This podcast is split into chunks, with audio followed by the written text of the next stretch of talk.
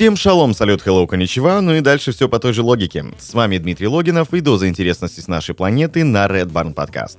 Алкоголизм и наркомания, к сожалению, являются большой проблемой нынешнего времени. И если вы не знали, то и братья наши меньшие не прочь злоупотребить алкоголем. Но кто-то делает это регулярно, а кто-то при любой подвернувшейся возможности. В этом выпуске представлены самые известные животные алкоголики и животные наркоманы. Итак, приступим.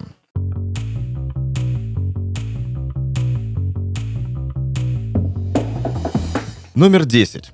Слоны попали в список самых пьющих животных благодаря своему пристрастию к плодам дерева марула. Жители Африки любят рассказывать страшные истории о выходках животных после того, как те объедятся этих плодов. Крупные фрукты содержат большое количество сока. После созревания он бродит и превращается в напиток, содержащий до 3% алкоголя. Вот только чтобы гигантскому животному напиться, ему нужно съесть плодов в 4 раза больше обычной нормы корма в день. Но в то же время ученые не отрицают факт опьянения слонов от поедания марулы. Есть версия, что слоны меняют свое поведение еще от того, что поедают кору этого дерева, в которой жуки откладывают личинки. Они, в свою очередь, содержат токсические вещества.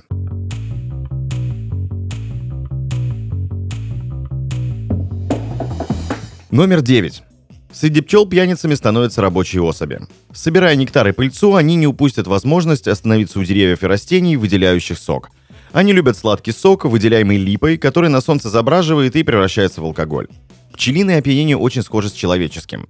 Теряется координация и ориентирование в пространстве. Но если пьяная пчела сможет все же долететь до улья, ее туда попросту не пустят пчелы-стражники. Они силой выталкивают пьяницу из дома. А при оказании сопротивления могут откусить ей даже ноги.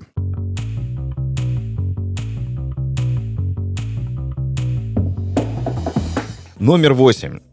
Свиристели предпочитают напиваться целыми стаями. Смело можно сказать, что они самые пьющие животные. Пьяных птиц можно увидеть зимой или ранней весной, когда в парках изобилие рябины. Ягоды, особенно во время теплой зимы, бродят, и в них вырабатывается алкоголь. Птицы налетают на дерево и клюют рябину, пока не заполнят полностью желудок. Для переваривания ягод требуется несколько часов. За это время брожение усиливается, и птицы пьянеют, теряют ориентацию и попросту не могут летать. Десятки мертвецки пьяных птах падают на землю, и через некоторое время они трезвеют, ну и снова напиваются.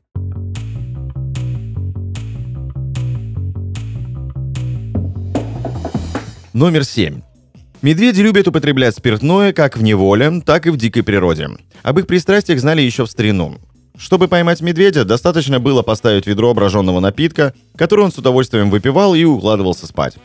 А медведи-губачи, обитающие в теплых странах, забираются на финиковые деревья и выпивают забродивший пальмовый сок, собираемый жителями для изготовления вина. Их не заботит спуск на землю. Пьяные они просто сваливаются вниз.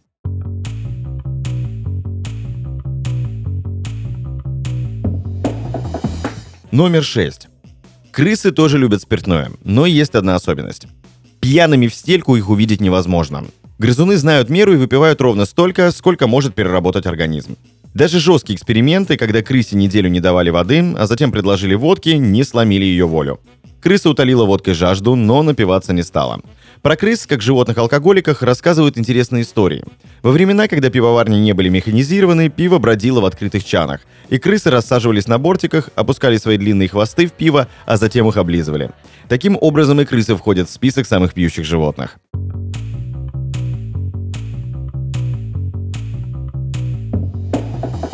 Номер пять. Ну и кто бы мог подумать, что ежи тоже животные алкоголики. Но оказывается, они никогда не пройдут мимо емкости с пивом. Многим известен способ избавления от садовых улиток. Расстановка на участке ловушек с пивом.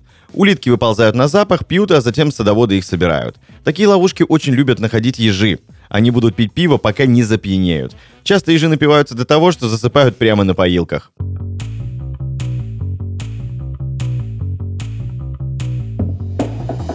Номер 4. Первохвостые тупая, заядлые выпивохи, не испытывающие похмелья. Эти животные регулярно употребляют большие дозы алкоголя, но при этом не проявляют даже незначительных признаков опьянения. Бертамовые пальмы цветут очень долго, при этом выделяя большое количество нектара, который содержит около 4% спирта. Это очень высокий показатель в категории растительных продуктов. Тупаи могут по 2 часа проводить у пальм, употребляя нектар и не пьянеть. До сих пор ученым не удалось выяснить причину, как тупаю перерабатывают алкоголь без последствий для организма.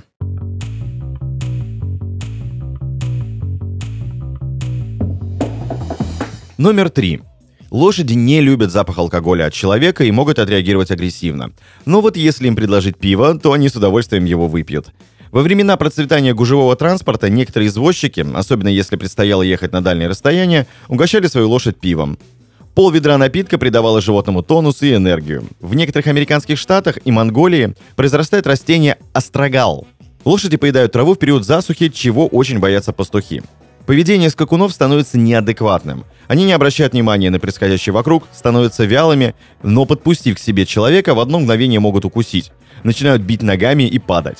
Лошадь, наевшись травы, может бежать и врезаться в преграду, не заметив ее, или наоборот пугаться несуществующих предметов. Прибывая в таком состоянии, животные быстро худеют и умирают.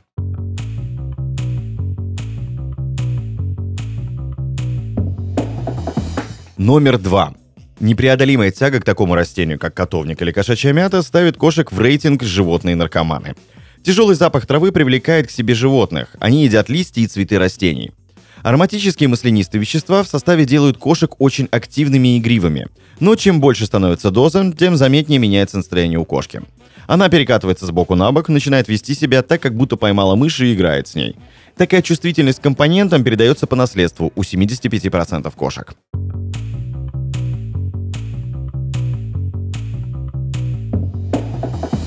Номер один. Черные лемуры по праву занимают первую позицию в рейтинге животные-наркоманы. Эти приматы травоядные животные, но ежедневно они отлавливают гигантских многоножек и осторожно откусывают им головы. Делают это они не для пропитания, так они заботятся о своей шерсти. Сок, выделяемый многоножкой, содержит сильный яд, синильную кислоту. Лемуры обильно натирают ей свое тело, чтобы защититься от москитов и других насекомых. Но цианид проникает в кровь животного и вызывает настоящее наркотическое опьянение. На сегодня это все. Это был топ-10 фактов на Red Barn подкаст. Видите здоровый образ жизни. Ну и есть для вас очень хороший совет. Студия Red Barn запустила максимально уютный подкаст «Город», в котором вы сможете узнать о городах России через истории обычных жителей. Вместе с ведущим Сергеем Прохоровым мы уже успели попутешествовать по Калининграду, Астрахани, Волгограду и многим другим городам нашей страны. Впереди вас ждет еще больше аудиопутешествий. Присоединяйтесь к нам на всех доступных платформах, ну и в наших социальных сетях Telegram и ВКонтакте.